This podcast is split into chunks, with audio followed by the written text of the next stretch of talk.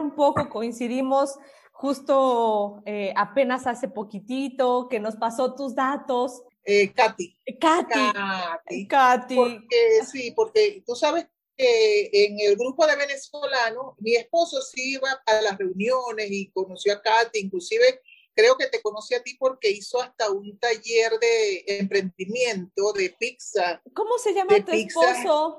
Mi esposo se llama Daniel El Yuri. Ay, mira, nada más, claro, que el, mundo tan pequeño, ¿no? Luego. Sí, entonces él conoció también, bueno, a Katy porque vivía cerca y, y siempre nosotros los venezolanos nos buscamos para rascarnos para agruparnos, para sentirnos, para sentirnos. ¿Cómo está Daniel, por cierto? Muy bien, muy bien, gracias a Dios, de salud, bien. Aquí ha estado bien. Desde, bueno. sí, porque tú sabes que la tranquilidad no tiene precio, ¿no? Claro, ¿no? Completamente. El tema de la salud, ¿no? O sea, que al final estamos en la pandemia y demás, pero cuidándose, que eso también es lo importante. Sí, y, tú sabes que a veces las personas somatizan por el estrés, por, por la angustia, por la ansiedad, todo eso, y, y todo eso somatiza en alguna parte del cuerpo. Sí, tiene que salir, ¿no? Sí.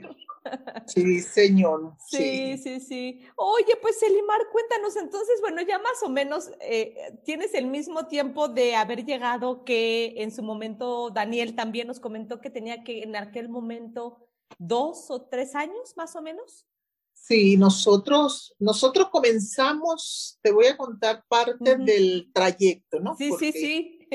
porque nosotros salimos de vacación a Santiago de Chile en primera instancia, mm, porque eh, me tocaban mis vacaciones de la universidad, había, tenía un lumbago, eh, mi hija mayor es médico fisiatra, y eh, cuando uno se apega al trabajo, yo era la coordinadora de, de posgrado, en este momento cuando yo, cuando se me presentó el problema de la columna, yo tenía una programación de grado. Mm a pesar de que yo estaba, eh, no sé cómo le dicen acá, yo estaba de permiso, estaba de permiso, tenía mi permiso este, eh, médico y por la responsabilidad siempre me iba a la universidad a cumplir, o sea, apoyar y tenía ya, me, y tenía eh, esas defensas de tesis, de trabajo de grado programadas.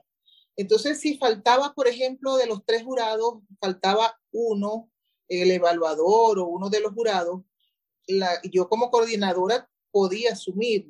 Y ya como a veces tú sabes que cuando están haciendo tesis de grado, eso es, eso es, eh, hay una, un síndrome que allí en Venezuela le, dice todo menos tesis, porque tú terminas la parte académica, pero siempre el trabajo de grado es un trauma.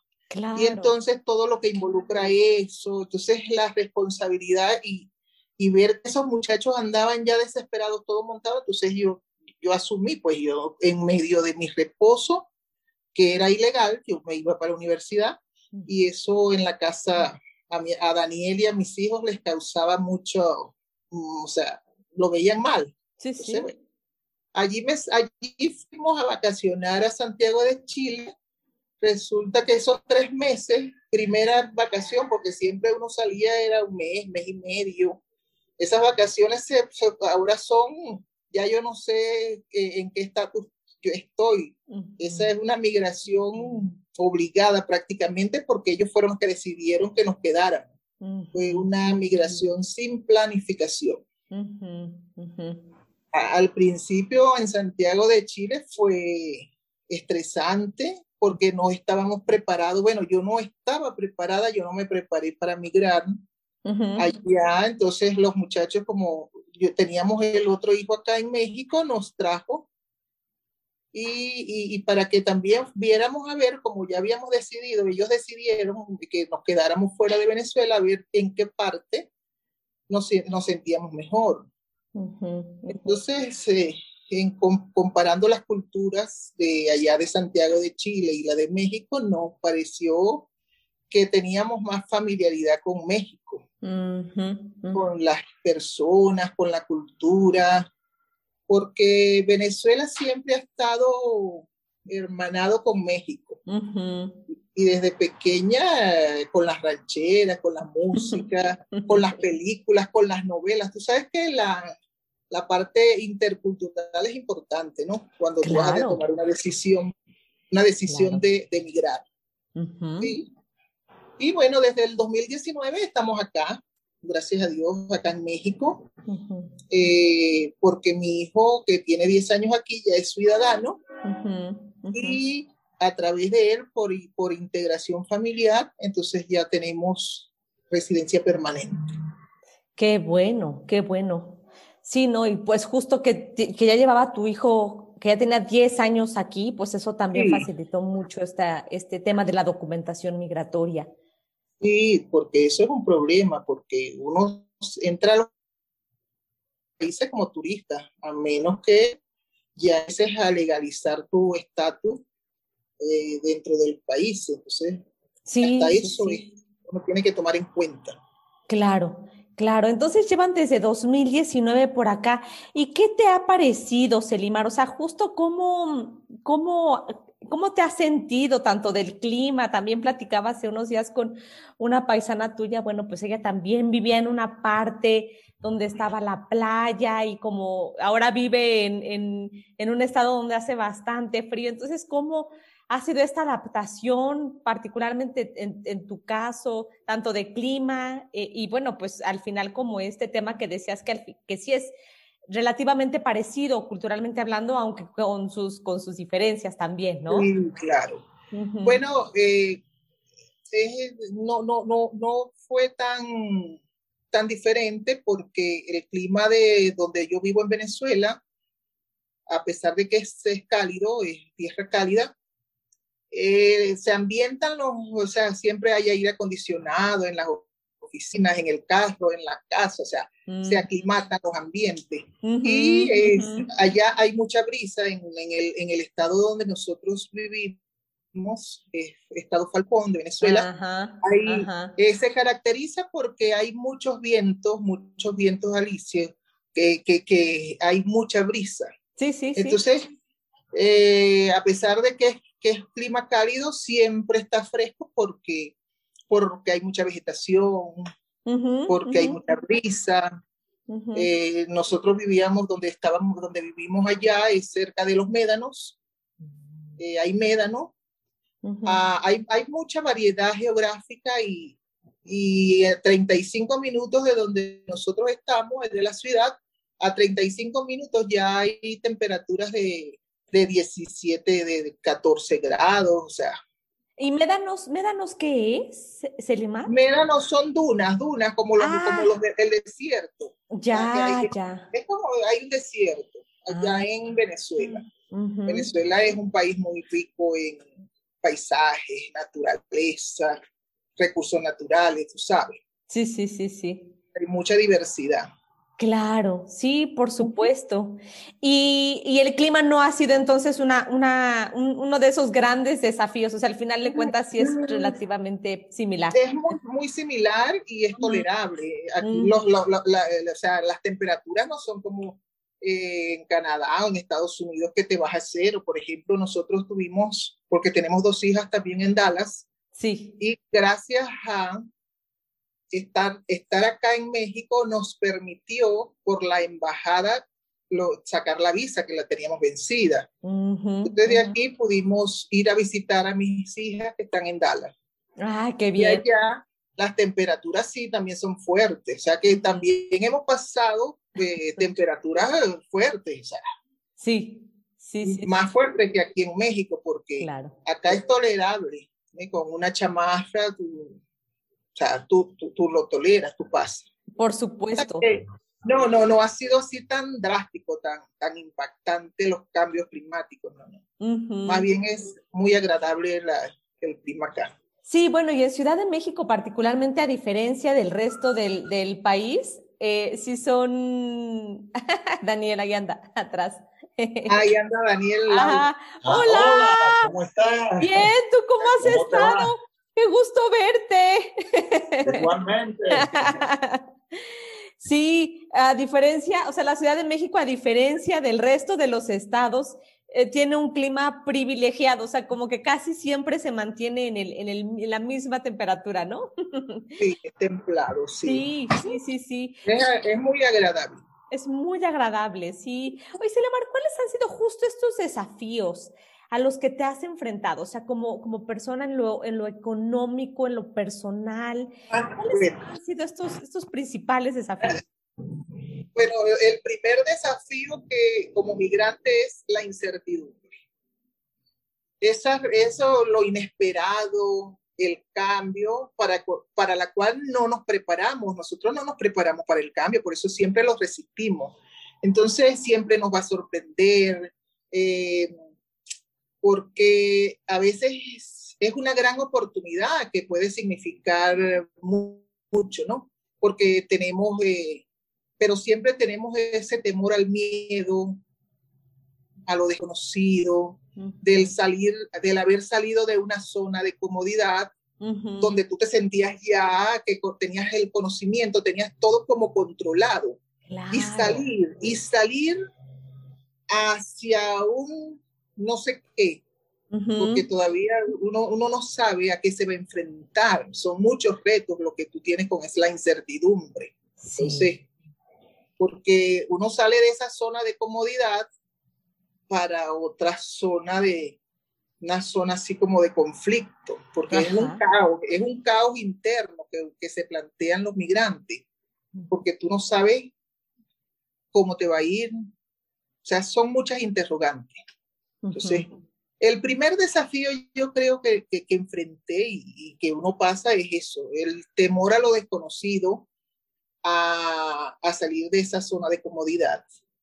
A nivel económico también, porque ya tú pasas de ser un ser independiente a ser un ser dependiente.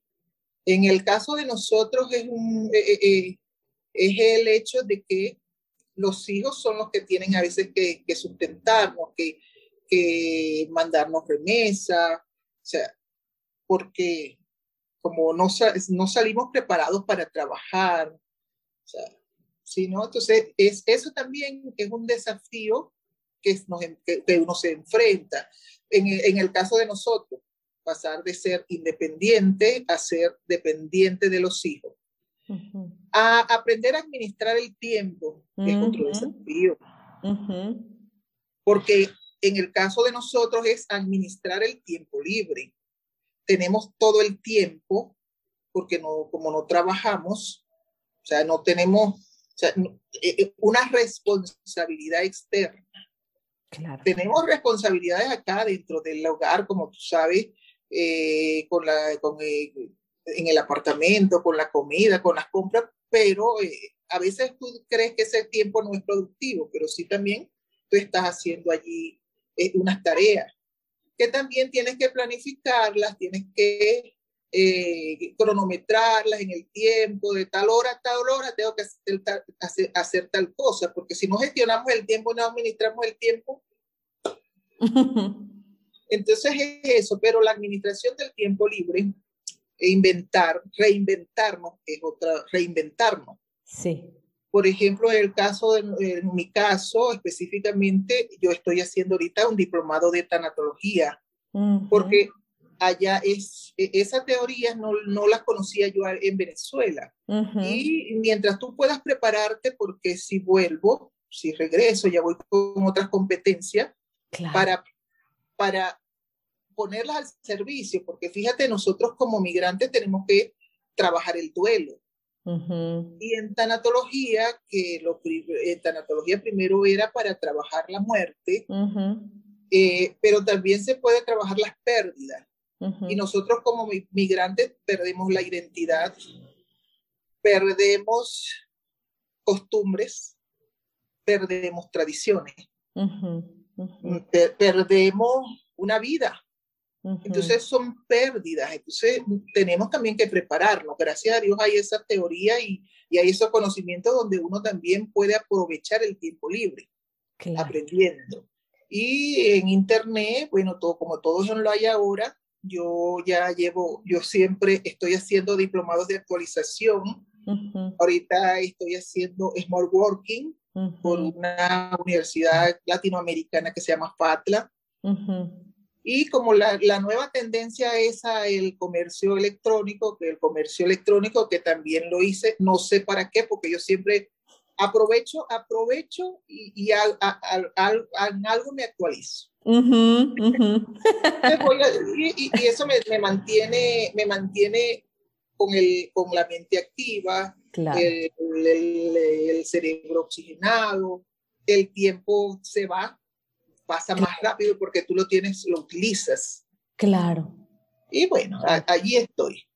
Claro, Entonces, Selemari, justo dijiste algo que, que, mm, que, me llamó mucho la atención, esta parte de, em, como, como, como personas, pues estamos en, en, en, un lado, en una parte, pensando que, que seguramente no íbamos a lo mejor a salir o no íbamos a tener esa necesidad quizás de, de dejar el lugar donde vivíamos o de dejar el, el país, eh, la familia, o sea, como, como muchos eh, cambios. En, el caso, por ejemplo, de, las personas que nos encontramos en, México, pues también el estar quizás de un estado a otro por a lo mejor un tema de violencia, o sea, como todos aquellos temas por los cuales las personas salen del lugar donde nacieron y se dirigen a distintos lugares, ya sea dentro o fuera de su país.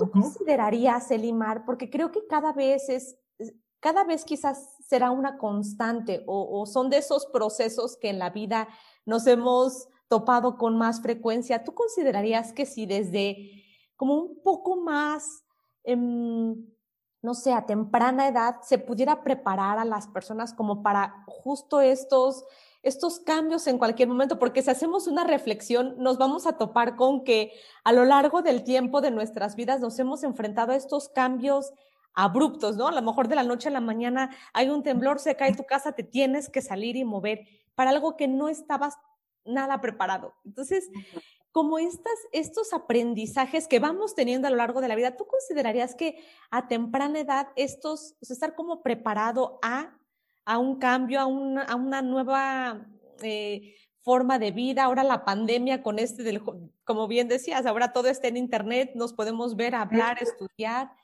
que a, más temprana edad se pudiera empezar a, comentar a las niñas, niños, adolescentes sobre la, el adapta, o sea, como esta adaptación al cambio en, una vida que estamos en constantes cambios?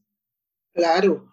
Mira, e, e, ese, como dice Edgar Morin, e, él es un filósofo de actual y él, él, tiene, él dice que debemos prepararnos para la educación del siglo XXI. Entonces, tenemos es que mm, eh, a veces cambiar también los contenidos programáticos. Eso nos enseña, como tú dices, eso no lo aprendemos.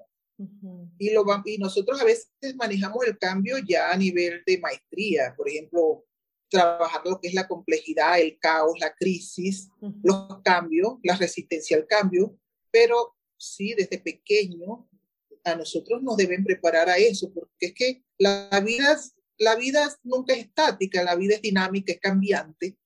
Y a veces te mueven una pieza y te, te, bloquea, te da ansiedad. No se trabajan tampoco las emociones. Y el cambio tiene que ver mucho con la emocionalidad, porque cuando tú cambias, cambias todo, cambias estatus, cambias creencias, tienes que cambiar a veces hasta costumbres, tienes que cambiar la forma de vivir, en un terremoto, ustedes que por ejemplo acá son, son, son, tierras sísmicas. Entonces, que, que, de la noche, de un día para otro pierdas, pierdas todo, porque cuando uno, cuando hay cambio y, y, cuando, sobre todo cuando hay migraciones o cuando hay cambios bruscos, que tú pierdes todo, mira, te consigues con el vacío, con, y si tú no te llenas, ¿verdad? Tú, tú no, por ejemplo, no trabajas los valores, no trabajas otras teorías, por ejemplo, la resiliencia, de que de, lo negativo tienes que sacar cosas positivas. Eh, entonces, eso es importante, para, sobre todo para los cambios, porque hay, tenemos hasta cambios biológicos que no te das cuenta y eso te altera también el funcionamiento orgánico, del pensamiento, de, de los sentimientos. Entonces, fíjate que es, es un una temática interesante, como tú lo planteas, para trabajarlo desde la escuela, desde la niñez, los cambios. Y no tenerle miedo al cambio, porque a veces el cambio te da una oportunidad. Tenemos que ver el cambio no como una amenaza, una, una amenaza, sino como una oportunidad de transformar, de hacer cosas nuevas. Porque fíjate que, que nosotros aquí estamos aprovechando el tiempo para hacer cosas nuevas, para tener nuevas amistades, para identificarnos a veces y revelar y, y, y hacernos visibles. Completamente. Porque en la, en la, medida que tú aportas, y por ejemplo, en la medida que tú vas aportando y te vas relacionando y te vas respetando, respetando la diversidad, porque en la diversidad tú creces mucho, tú aprendes mucho con la cultura, con la gastronomía. Inclusive tú el vocabulario también lo vas eh, aumentando. ¿Por qué? Porque a veces hay vocablos, hay, hay, hay términos que para ustedes significan una cosa y para nosotros otra. Entonces uno tiene que irse como reacomodando para no ser imprudente y decir palabras que a lo mejor tienen mala interpretación. Sí, no, entonces pues como, como bien dices, y, y yéndonos por ahí, ¿qué es lo que más te ha gustado, Selimar, de, de, México? Es decir, o sea, me queda claro que hay algunas cosas que a lo mejor dices, híjole, esto creo que no se dice, o sea, bueno, o cuando lo dice la gente se queda como, me da unas tetas de qué está hablando. Sí, no, pero, pero que al final, que por otro lado también hay otras palabras que también en México se utilizan demasiado y que ustedes ¿qué es esto? ¿no? O sea, pero de ahí, de ahí, ¿cómo, ¿qué es lo que más te ha gustado, Selimar? Mira, aquí de México me gusta la gente, todas las, gracias a Dios, mira, la ley de la atracción, tú vas a traer lo que tú, lo, lo, lo que, lo que tú tienes, lo, lo que tú porque a veces dicen, eh, he oído comentarios que dicen, no, pero es que hay que tener cuidado, que la gente de, de México es así, o sea, eh, y yo digo, no, y la, la gente de México me parece buena gente, las que yo conozco, con las que yo eh, a veces interactúo, buena gente, me gusta, son muy amables. nosotros sí sé que hablamos muy duro, y el tono de voz también es como muy, muy imperativo. Entonces creen que como que estamos bravos. Entonces tenemos también inclusive que ir aprendiendo a modular la voz. A veces las palabras que utilizamos son muy dulces en la expresión. Eh, por ejemplo, eh, querida, querida Selimar. Eh, o sea, son términos que a veces nosotros no los utilizamos. Nosotros somos más, más, más, más directos. Nosotros somos más directos. El tono de voz. Entonces me gusta la gente, esa suavidad con la que habla, el tono de voz. Ustedes tienen, se, se ve, por ejemplo, la, la el, el, el, tono es diferente. A ustedes también, a, a nosotros nos ven el, la, la, tonalidad diferente, nos escuchan diferente. Me gusta mucho la arquitectura de México, es, es, es, es bellísima, es, es, europea, es muy europea, es muy de, muy, muy de, de, Madrid. El Zócalo es como la Plaza Mayor de Madrid, o sea, la arquitectura ya de la zona del centro, eso es, muy bello, o sea, eh, es esto, mira la arquitectura, eh, me gusta la, también la comida, la gastronomía, la música, crecimos con ella, porque allá en Venezuela te digo que yo eh, se, se, se, se oye más la música ranchera que aquí en México. Yo, sí, cuando yo empecé a venir en años atrás, cuando me, a visitar a mi hijo, yo sí notaba que no, nosotros oímos más rancheras allá y para los 15 años de las niñas, para los matrimonios, siempre hay una serenata de mariachi. Entonces, sí. Y bueno, todo eso me gusta. Claro, y como dices, o sea, ya la música en muchas partes se escucha más que a veces en, en, el, en el, aquí en México, ¿no? Que a lo mejor lo hemos dejado como un poco de lado por escuchar quizás otro tipo de música y que, y que se escucha más en otros países. Eso también son como de estas mmm, cuestiones que también nos han contado mucho, que son como constantes. Sí, sí, entonces sí. nosotros oímos más música mexicana ya que, aquí, que aquí en, DF, o sea.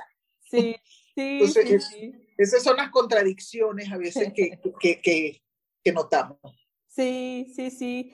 Oye, Selimar, justo lo que mencionábamos hace unos momentos, ¿qué considerarías que, cómo crees que las personas pueden interactuar más, tanto mexicanas como extranjeras? Sabemos que a veces em, cada, cada comunidad o cada nacionalidad a lo mejor, bueno, tiene sus propios grupos de apoyo y tratan de buscar a, a, a la gente y demás pero que a veces cuando hay esta vinculación o este acercamiento llega a ser muy interesante, o sea, llega a ver como, como una atracción o como em, una, una, gran aceptación o apertura. ¿Cómo considerarías que justo las culturas pueden irse involucrando mucho más? Me queda claro que con, con em, con, con, lo que eso significa, ¿no? Es decir, cómo, cómo se involucran más para también que haya como estas aportaciones mutuas y este apoyo mutuo. Sí. Bueno, yo creo que primeramente tenemos que reconocernos. Reconocernos como seres complementarios. Claro. Que vamos a complementar desde la, desde, la, desde la individualidad y desde la unidad hacia la diversidad para a veces diverger o converger en algunas ideas. Podemos coincidir, o, pero eso, reconociéndonos como, como seres eh, diferentes, distintos, con otros pensamientos, con otras culturas y respetándolos. Respetando los valores, respetando costumbres, como te dije, respetando creencias. Entonces eso, reconociéndonos, reconociéndonos como que vamos a complementar. Eso sería, e, eso es una forma de interactuar con, tomando en cuenta esos, esos valores que cada quien tiene. Entonces, eh, otra cosa también aportando, aportando ideas, porque cada quien tiene sus conocimientos y sus referentes. O sea, aportando ideas eh, con lo que sabemos, porque cada quien eh, tiene sus competencias, sus áreas de conocimiento. Entonces, brindándolo a la comunidad, que nos, que nos está cogiendo, porque eso también es una forma de agradecer, agradecer que tú me estás dando tu apoyo, me estás brindando, mira la Virgencita de Guadalupe, a los mexicanos, a México que nos está cogiendo. Entonces, eso, ¿no? ¿Qué puedo aportarte yo también? Tú me estás dando, pero también es, una, es como una negociación, ganamos los dos. Yo te doy y tú me das. eso, ¿no? y, servir. Y yo creo que también sirviendo, porque donde uno vaya, vaya caminando, tiene que ir dejando huella. Y como dice eh, el cuarto acuerdo de Miguel Ruiz, y siempre dar lo mejor, el 100% de uno. No importa si te lo reconocen, si no te lo reconocen, pero el dar. Dar más pensar más en servir, como yo te dije, pensar más en que, bueno, yo tengo este conocimiento y, yo lo puedo aportar, aquí está. Claro, claro. Sí, eso. Sí, ¿no? Completamente. O sea, cómo, cómo se complementa, ¿no? O sea, en la, en, la manera en la que se pueda complementar las personas, las comunidades, las culturas. Pues, ahí está la riqueza totalmente. Mira, y, y aprender a involucrarnos porque una cosa es participar, o sea, yo puedo participar, llenar y, ir a la iglesia y ser parte de los fieles que van allá, pero si yo me involucro, ya yo empiezo a, a, decir, bueno, yo puedo leer la palabra, yo puedo limpiar la iglesia, o sea, eso, involucrarnos, porque una cosa es participar y otra involucrarnos. involucrarnos porque en la medida que nosotros nos abramos, mira, nadie, o sea, nosotros tenemos necesidad de agruparnos como seres sociales. Nosotros entonces, si no nos buscan, mira, si a mí no me buscan, yo busco. Yo, me, yo busco agruparme, yo busco integrarme, yo busco decir, bueno, yo puedo, yo puedo hacerlo, estoy a la orden. entonces, y eso, entonces es eso, involucrarnos, reconociéndonos como individualidades, respetando las diversidades, o sea, eso. y yo, y sirviendo, y mira, y sirviendo, entonces también es importante. Claro, no, completamente. Y, justo, Selimar, eh, ¿tú creerías que en, en, estos momentos, y yo creo que han sido tiempos complicados para, para, para, muchas personas en todos los sentidos, en el tema económico, en un tema de salud, en un tema de pérdidas, pérdidas familiares, pérdidas de, de, muchos sentidos. Eh, la pandemia creo que nos mostró también el lado muy débil o, esta parte como también muy humana de, em, de que el día de hoy pues estamos y el día de mañana posiblemente ya no, ya no estemos, ¿no? Porque a lo mejor por el tema de la pandemia, etcétera. ¿Qué considerarías o, o, cómo, eh, aunado al tema de la migración, por supuesto, y con todos estos cambios, cuál ha sido tu, tu fortaleza? Es decir, ¿qué, ¿qué te hace que todos los días te levantes y digas, hoy voy a continuar, hoy voy a servir, hoy voy a dar mi 100% y voy a dar lo mejor. ¿Qué es eso que a ti te ayuda y que a otras personas también podrían ayudarles? Mira, yo creo que la esperanza, la esperanza de que todo va a cambiar y todos los cambios van a ser para mejor. Entonces eso, tener esperanza, tener fe que todo va a pasar y que tenemos que aprovechar eh, aprovechar lo que, la situación, porque la pandemia tiene dos caras, todo tiene dos vertientes. O sea, la pandemia, sí, sí, sí han habido, han habido pérdidas, pero también han habido ganancias, ganancias de que en, en, en, las transformaciones, en los emprendimientos, eh, en los nuevos eh, paradigmas de los trabajos en small working, o sea, trabajos en casa, sea, te ha, te ha llevado a que tú sepas más de tecnología, utilizar, por ejemplo, la tecnología, utilizar estos, e, e, e, estas herramientas eh, que te da la Internet.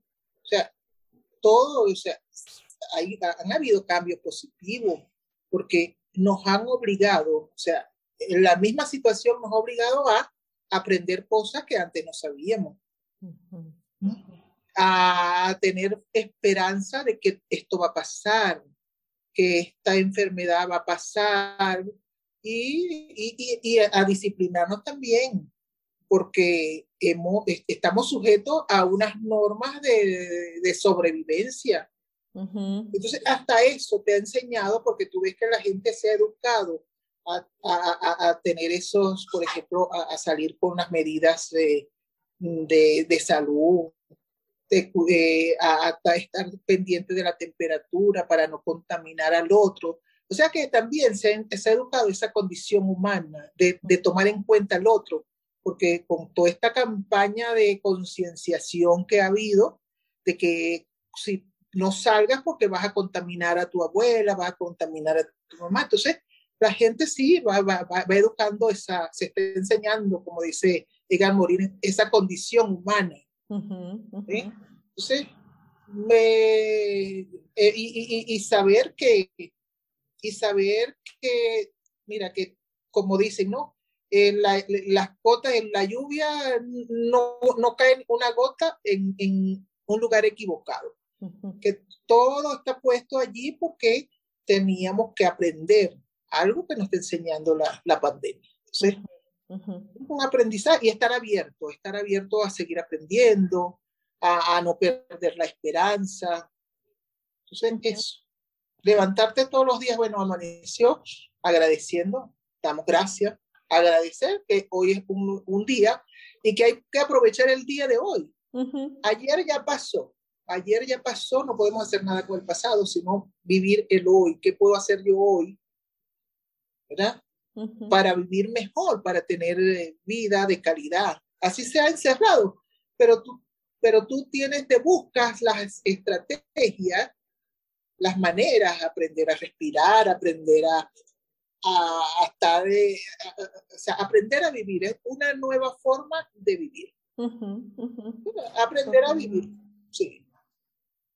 Totalmente, totalmente, Selimar. Oye, pues nos, nos encanta eh, esta, esta parte de la diversidad, nos encanta mucho como el agradecimiento, el tema de la diversidad creces mucho, o sea, nos llevamos muchas frases, muchas palabras que, que, que creo que son eh, palabras, frases también que necesitamos escuchar y que definitivamente también a veces em, son muy necesarias para cuando llevas esta rutina de todos los días, que también te lleguen em, palabras motivadoras. Y creo que estas, estas palabras, estas frases que nos has compartido hoy también son muy motivadoras y que al final también a las personas que nos puedan escuchar, que también eh, les, les, les ayude, ¿no? Porque creo que cada que, que, una persona comparte su experiencia también detrás y, y, tiene como mucho de esta emoción y sentimiento personal que pueda ayudarle a la otra persona. Entonces, pues nos dio muchísimo gusto escucharte, verte a la distancia. Esperemos que pronto podamos hacerlo físicamente, saber que están bien, saber y, ver a, Daniel, este, lo que te decía, el mundo tan pequeño, pero, pero gracias a Dios están bien. Este, y pues nada más que seguimos en contacto, seguimos en comunicación. Un fuerte, fuerte abrazo a la distancia. Ah, igual, un abrazo, un abrazo a la distancia y sí. estamos, seguimos en contacto.